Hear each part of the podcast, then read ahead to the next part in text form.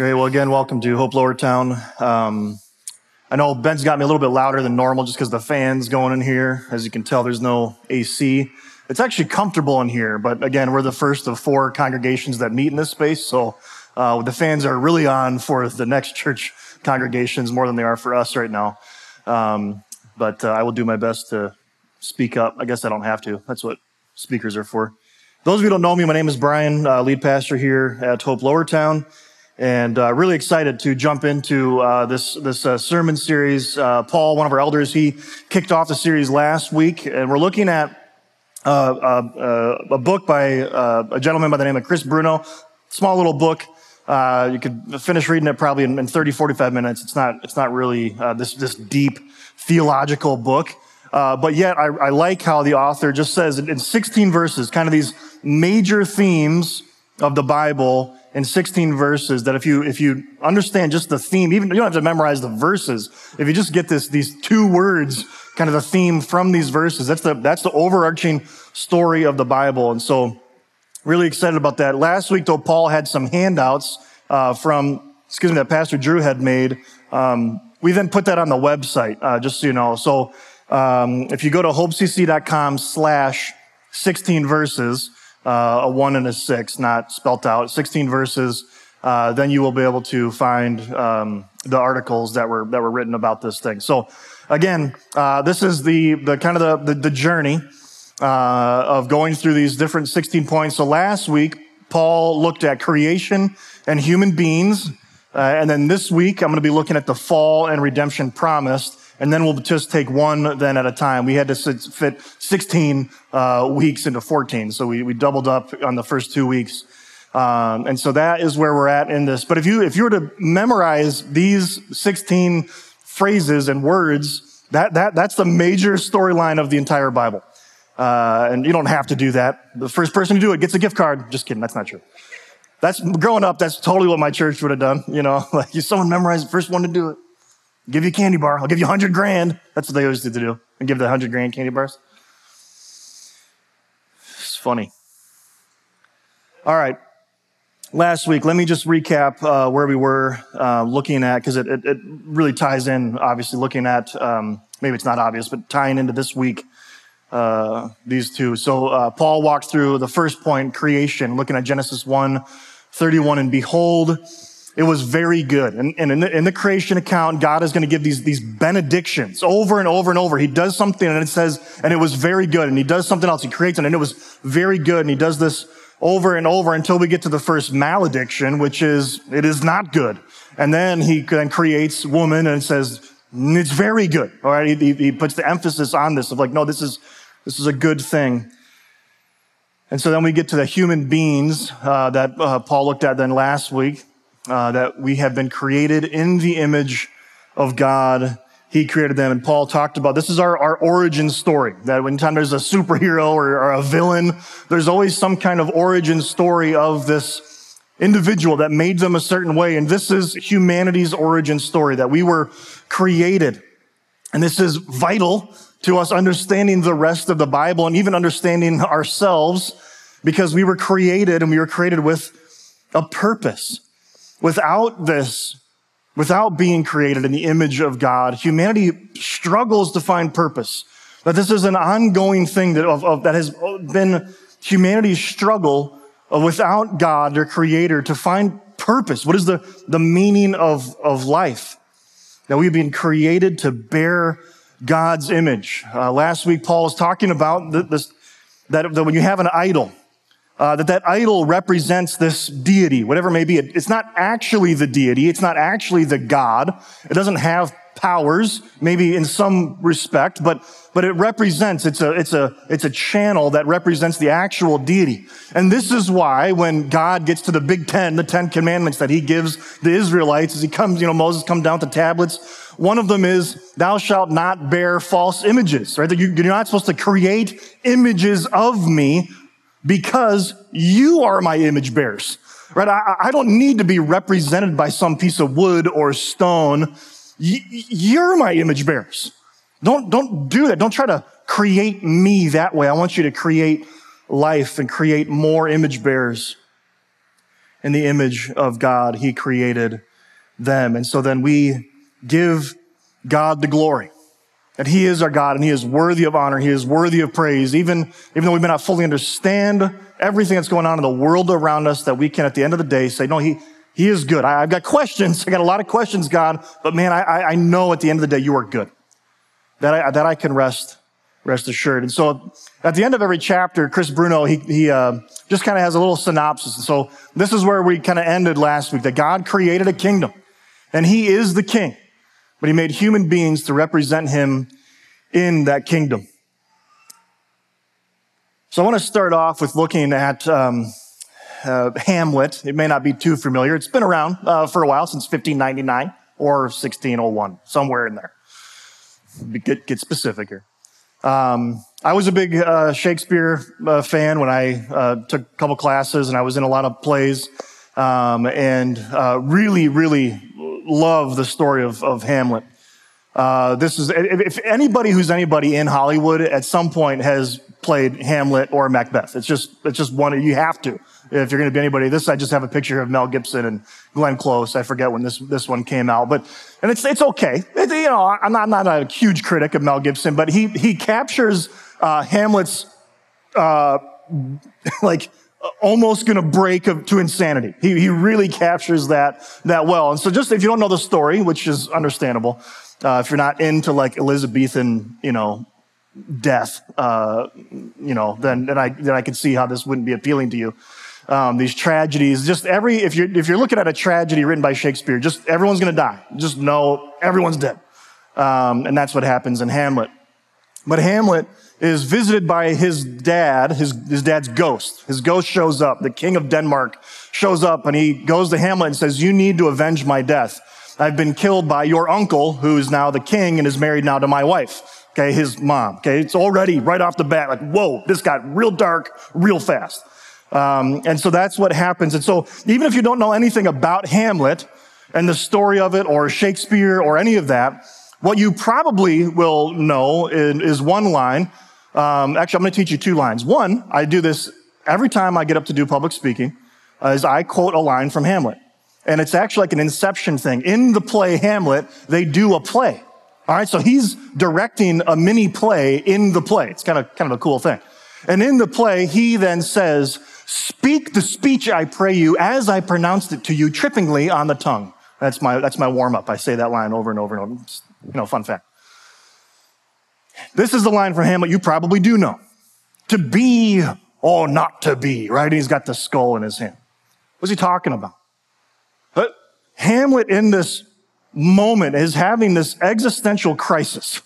His world is crumbling around him. Everyone's dying. Everyone's betraying them. He's killed. I mean, it's just, it's just a bloodbath. And he's saying, what is the point? To be or not to be? That is the question. What is the question? should I continue with my life or should I just end it? Should I just stop the suffering? And if there's no purpose in life, then Hamlet is asking the right question. Because if, if, light, if life has dealt me a bad hand and I've got some bad cards and everything is just not going well and I have no other purpose, well, then the only way that I can win and stick it to the whatever my circumstances that are just by chance is death. I die, and then I win. Without purpose, we're in trouble.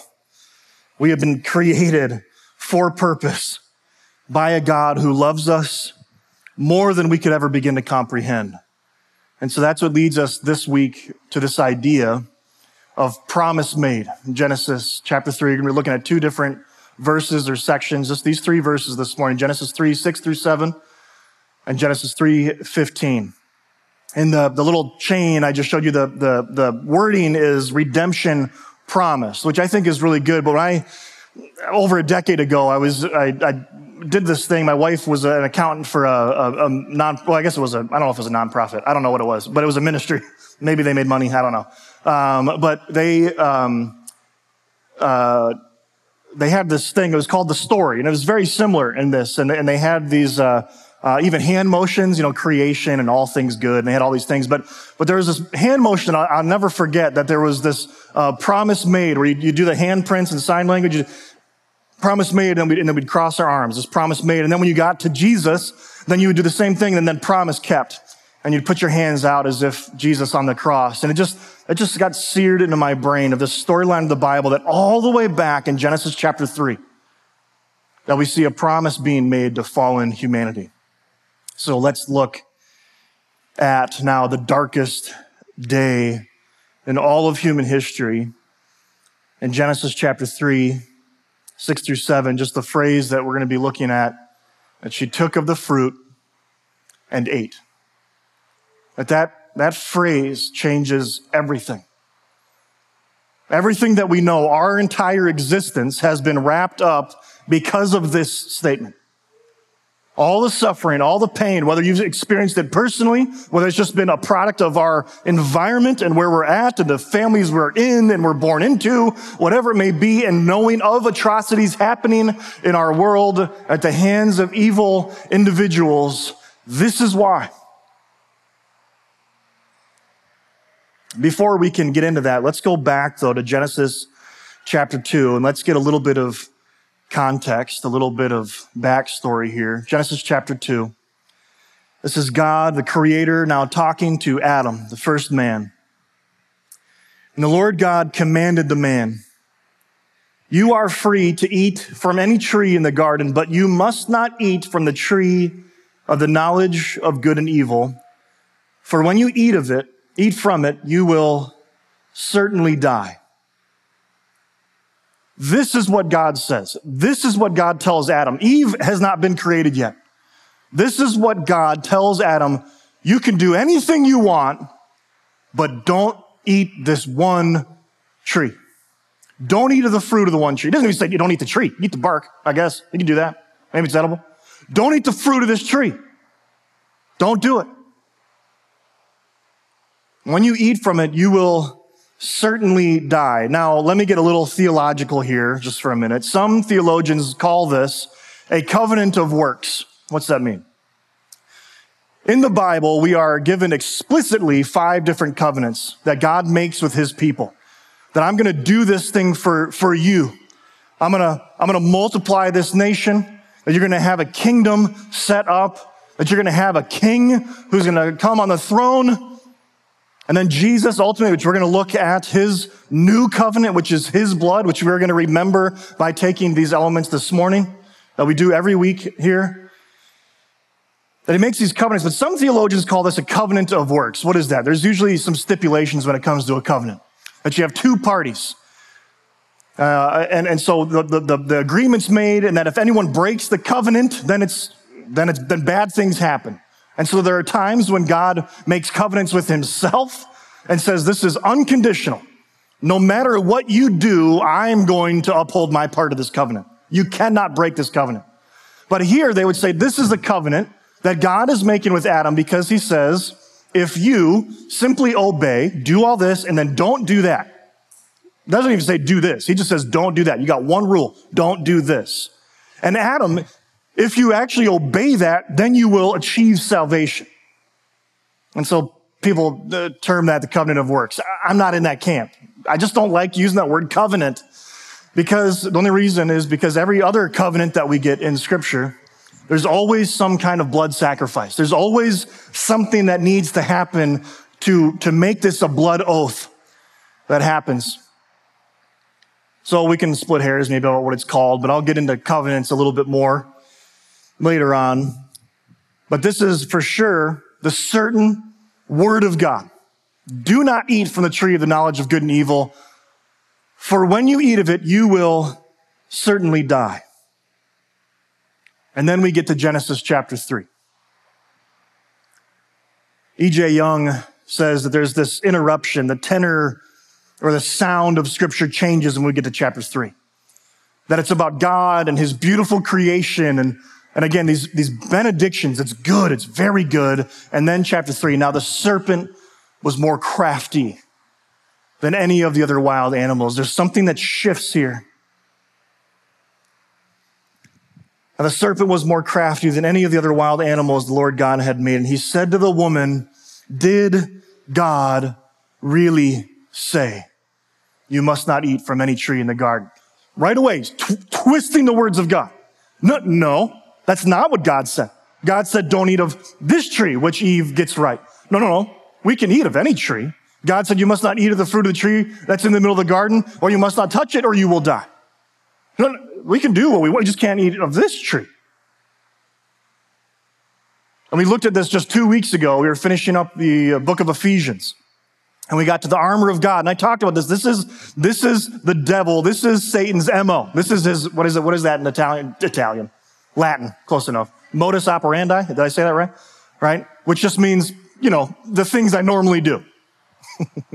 As a direct interpretation of modus operandi. What I, what I'm, you know, what I do. And it is, he always questions God's word.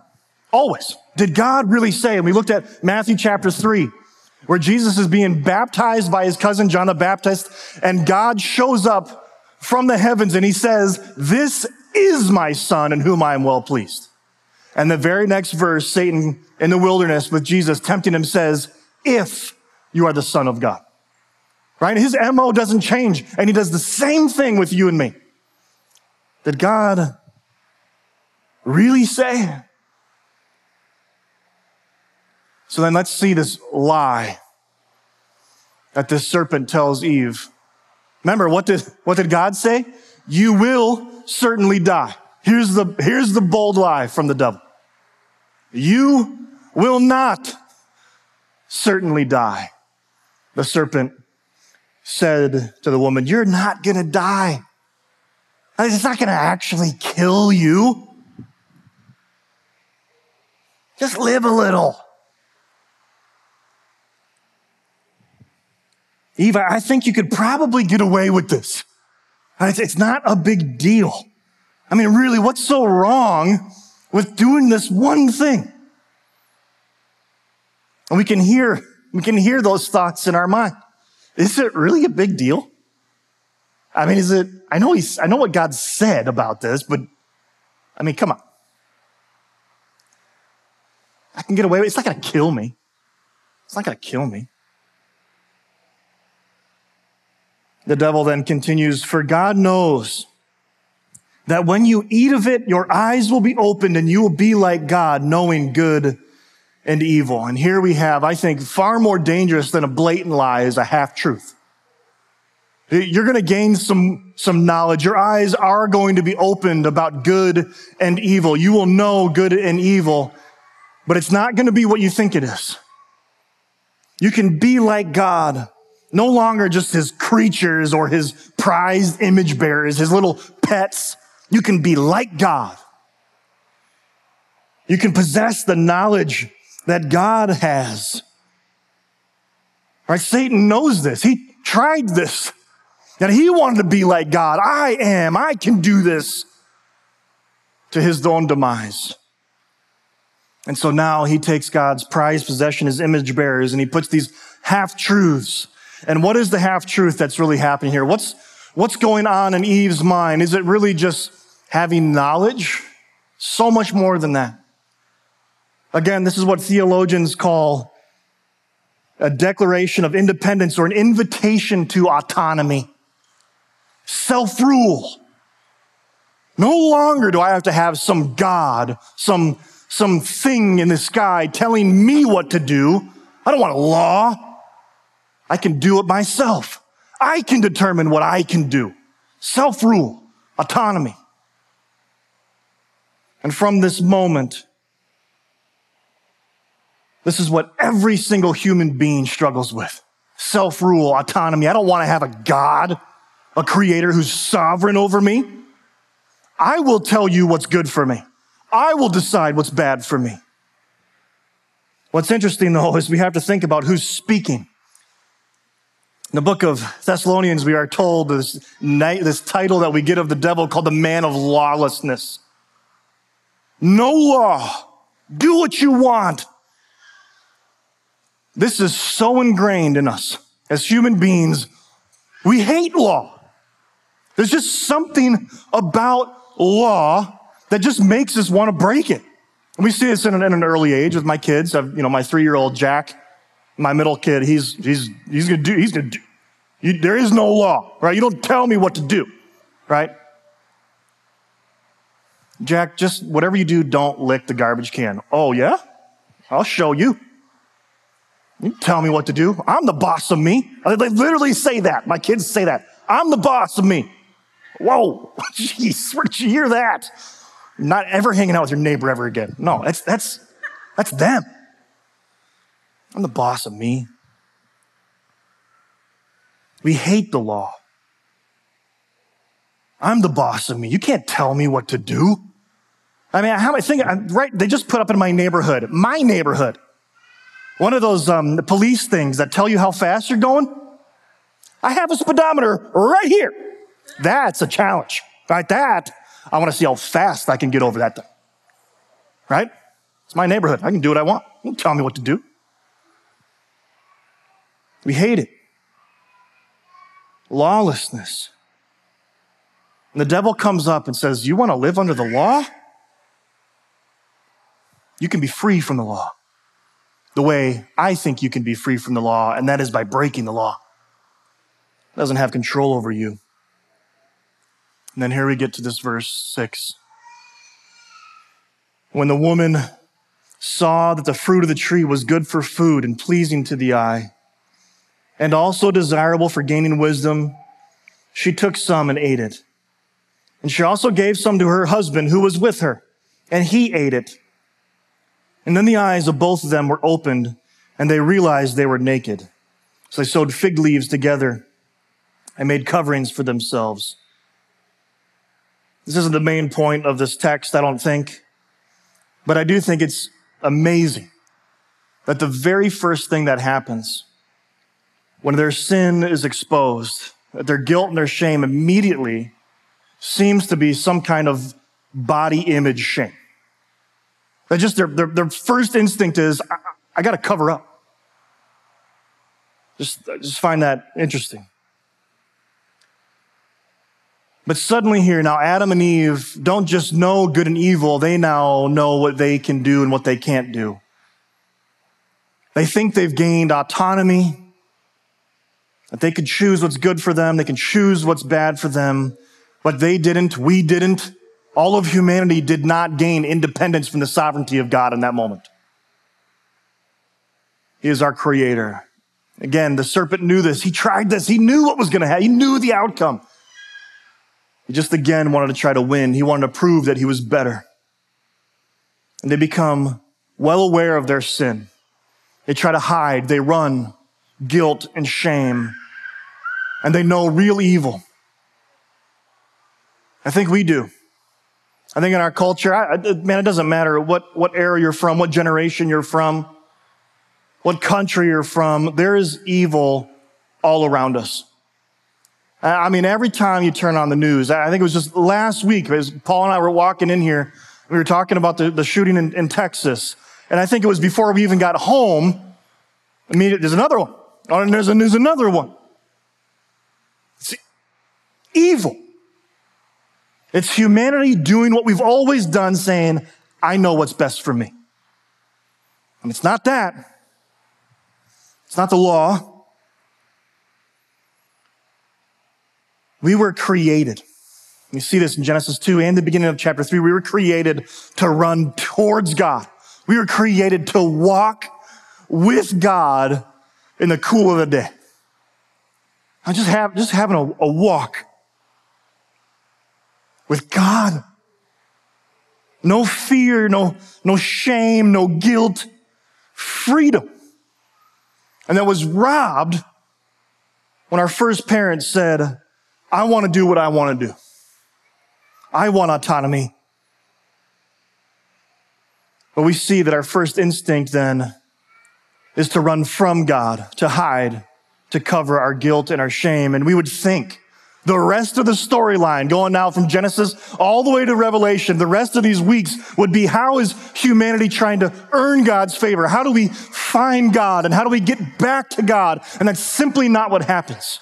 Because as we're going to see just a few verses later, we see it is God chasing after us It is God seeking to redeem his image bearers from themselves, from their own sin, from our sin. And God pursues us vehemently. So how do we read the Bible? Paul touched on this briefly last week. We read the Bible left to right, or different countries, you know what I'm saying? We might read right to left or top, you know, top to bottom. But chronologically, we, as English readers, read left to right. American readers, left to right. Sorry, delete that from the recording. That was a joke. right? We chronologically, we read, we read our Bibles left to right. That's for sure true. That's what's, what's happening. And so, be, let me get into the next, the next phase and we're going to, we're going to go, I'm going to come, come back to this in just, just a minute, but I want you to just, just put that in your, in your thoughts and just hang on to it. So we get to this next phrase of redemption promised. The fourth point. He shall bruise your head. He shall bruise your head, or other translations say he will crush your head. Genesis chapter 3, verse 15. I want to, I'm going to pull this verse up, and I've left one uh, chunk of this out, specifically the ones that we're looking at, because I want to, want to see. This is eight verses later that sin enters the world, humanity declares autonomy, freedom from God, and he says, there's consequences. You're going to die now. You're going to be, there's going to be suffering and pain everywhere now. And as God is cursing the serpent and cursing Satan, he says this, I will put enmity, I will put war between you, devil, and the woman, between your offspring and hers. And I'm skipping a phrase here. We'll get back to that. And you will strike his heel. You, devil, serpent, are going to deal some pain and hurt to this offspring of Eve. I want to illustrate this because it's already been illustrated for me. And it's a book or a movie maybe that we're all familiar with. Uh, the Chronicles, Chronic, what? Chronicles of Narnia. I have to do that every time. I think I have done that every time I bring this book up. What happens? If you're like, what do you, what is that? Don't worry about it. Uh, the Lion, the Witch, and the Wardrobe, written by C.S. Lewis. Uh, they, they made this into a movie Disney did in 2005. So I know a lot of you, when you were little kids, this movie probably would have come out and you would have watched this movie, I'm sure. Uh, it's very, I think, a very good adaptation from, from the book. But the main storyline uh, that's in this, one of the two main characters in this is Peter and Edmund. Peter is the oldest brother. He's the biggest. He's the fastest. He's the strongest. He's more responsible. Everyone, everyone likes Peter. And then you've got this little punk, Edmund, who, who nobody likes. Even his little sister Lucy's like, Edmund, you're, you're, you're terrible, right? That's what she says. I don't know how she doesn't use it. You're terrible. Um, she doesn't, nobody likes Edmund because he's just, he's a cheater, right? He cheats in hide and seek. He's just not a good guy. Nobody likes him. And he's always trying to earn Peter's favor. He wants to be better than, than Peter. And so they go through this wardrobe and enter and stumble into this other world of Narnia. And very quickly, Edmund runs into the White Witch, who seems to have power, which he wants. And he seems to she seems to have everything that he could possibly want in a throne and a castle that he wants to self rule. He wants to be autonomous from his older brother. And what's he do? He betrays him. He betrays Aslan, the king, this lion. He betrays Aslan. He betrays his, his brother and his sisters. He betrays Mr. and Mrs. Beaver. How could you betray the beavers? So nice. He tells them where they're at and where they're hiding. Why? For Turkish delight. Have you ever had a Turkish delight? It's not even good. That's a bad take. yeah. Chocolate, maybe I could get it. The Turkish delight. What happens though? He turns them in, and the white witch says, Ha ha, I got you. I mean, uh, this is an analogy of the Bible. Okay, I just throwing that out there. Spoiler alert. The white witch is the devil. Edmund is you and me. he turns his back on everything good that he likes and loves, should love. And he betrays Aslan. He betrays the king.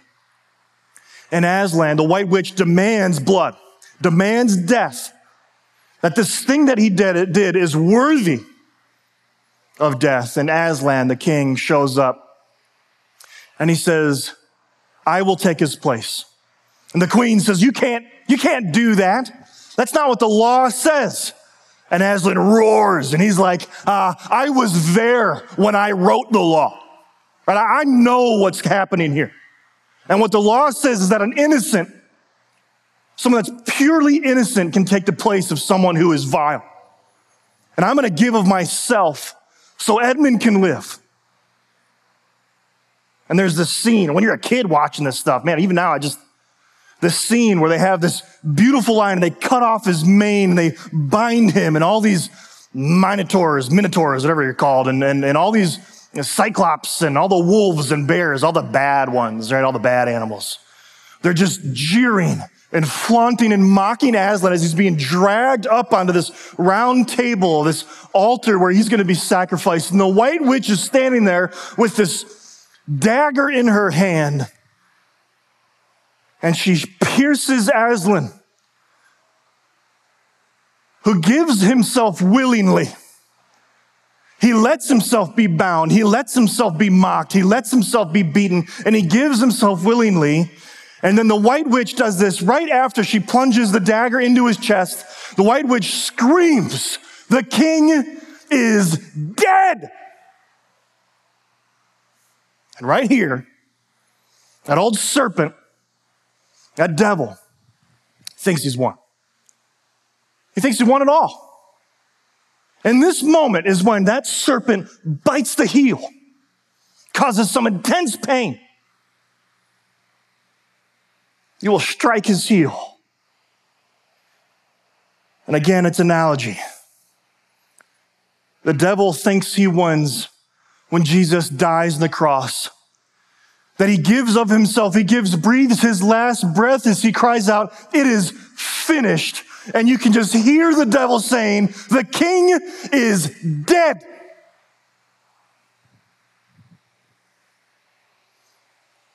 So, how do we read the Bible? Is this really what Genesis 3 is about? Paul talked about this last week, looking at uh, what is that movie, Declaration of Independence thing, National Treasure. And he's got these fancy glasses, real fancy, right? Made by Benjamin Franklin. Just a lens, just a little lens. But now he can read the map. Now he can see it, right? Jesus is our, our now our lens. And so when we look back, did it actually, was this, is this actually talking about Jesus? Well, again, to stick with maybe our uh, Shakespeare theme, and I've mentioned this before here. You don't need to even worry about what this says. don't worry about it. Every single Shakespeare play has five acts. Act one, in the beginning, God. Covered that one. Act two, we have this, this rising action, this something that happens, and that's, I think, where we're at now, the fall. And then we have the, the climax of the whole story is Satan screaming out, the king is dead. But he doesn't stay dead. He rises from the tomb. And we are right now in Act 4. We don't have explicit instruction. What's happening? What's going on? When is this all going to be finished? When is Jesus going to return and make all things new? When is he going to say, I'm going to make all the wrong, all the evil, all the vile things that is, that humanity has ever done, and I'm going to make it as, this, as if it never happened. Everything wrong, I'm going to make it untrue. Behold, I make all things new. We're not there yet. We're here in Act 4, but we know how this ends. We know the storyline. We know Jesus wins. We know he doesn't stay in the tomb. And so is this really Jesus? If I stay in Genesis and I read this chronologically left to right, no way this can be Jesus. God is talking to this, to a snake. We don't even know who Satan, we haven't been introduced to someone named Satan, the devil. We don't even know who that is. And I will put enmity between you and the woman and between your offspring and hers. And there's a shift here in pronouns as far as he, singular. No longer is going to be offspring, plural, and hers, offspring, plural, singular now, and he will crush your head, and you will strike his heel. But when we read the Bible with these lenses of Jesus, we can look back into this and say, I know the rest of the story. I know what happens. What theologians call the proto-evangelium, the first gospel. But if I'm Moses writing this, do I think of Jesus? Probably not. Eve, when she heard this, she didn't think a Messiah is going to be coming in the future. She thought it was right now. When she has her first child, she says, behold, I have gotten a, a man child from the Lord. She, I really think she thinks this is our Savior. She doesn't understand. But now, now we have Jesus. Now we can look back through the lens of Jesus through all of Scripture. And we see this image of Jesus on the cross in that moment of saying he is dead, crushing the head of that serpent. I have this artwork in my office from one of my friends, Chris Coley. Because Jesus doesn't stay in the tomb. Satan thinks he's won. Satan thinks he's delivered a, a death blow to the creator God. He thinks he's won. He doesn't stay there. He doesn't stay dead. Three days later, Jesus rises from the dead. And so, man, you, you, you forget everything from this sermon. I, every time you see a lion at the zoo, every time you see a beaver, every time you see a wolf, every time you see a minotaur, or a child eating Turkish delight, I want you to think of Jesus. And I want you to hear that phrase that the Satan, that Satan likes to say in our head over and over and over. Did God really say? Because I remember seeing him die. Did he really rise from the dead? Yes. Or we have no purpose. Then the only thing we can do is to, to win is die. Jesus wins back his image bearers from their own sin. So this kind of phrase here, going back to Chris Bruno's kind of book of now these first four chapters or verses that we've looked at, God created a kingdom. And he is the king, but he made human beings to represent him in the kingdom. Adam and Eve rejected this call, which led to sin and death, but God promised to defeat the serpent through the seed of the woman. Now, we can talk about this covenant language and covenant of works all we want. Can we say, I don't know, man, it seems like a stretch to say that he will crush his head. Is that, is that really the Savior? Is that really Jesus? Is that really the first gospel? Let's just assume it's not. I think it is. But I only have to go a couple more verses to Genesis 3:21, and I think we very explicitly get a gospel It says this in Genesis chapter 3:21, The Lord God made garments of skin for Adam and his wife, and he clothed them. God takes some innocent animal, clearly has to sacrifice that animal to cover his image bearer's shame. That he's going to shed blood to cover their sins so that they might have life. Jesus then does the same thing, very explicitly, talking about bloodshed with this new covenant. In the Gospel of Matthew, we see Jesus says, and again, we'll do this in just a minute. You don't need to be a member of this church or any church. All I would ask you're a follower of Jesus. Uh, maybe for a long time you've been trying to find God. My word to you would be stop. You're already there. You're already found. That he has been pursuing you. Because Jesus, when he say, takes these elements, the body, the bread that represents his body, the juice that represents his blood, says this, you take and eat, this is my body which is broken for you. You drink, drink from it, all of you. This is the blood of my covenant. There's a blood sacrifice. It's going to happen to usher in this new covenant that it's no longer just for one ethne, one people group and the Israelites. It's for all people that he died for all of his image bearers. Drink from it, all of you. This is my blood of the covenant, which is poured out for many, the forgiveness of sins. You and I were made, we were created to run towards God, to walk with Him. And maybe you've been running for quite some time. Maybe you think you've got it figured out. Maybe in your autonomy said, I know what God said. I know that I'm supposed to put my faith in his son who died thousands of years ago, but I don't know, did God really say that? I think I've got it figured out. I think I'm okay. We've been running. But we need to be reminded that as we take these elements this morning, that the king is not dead.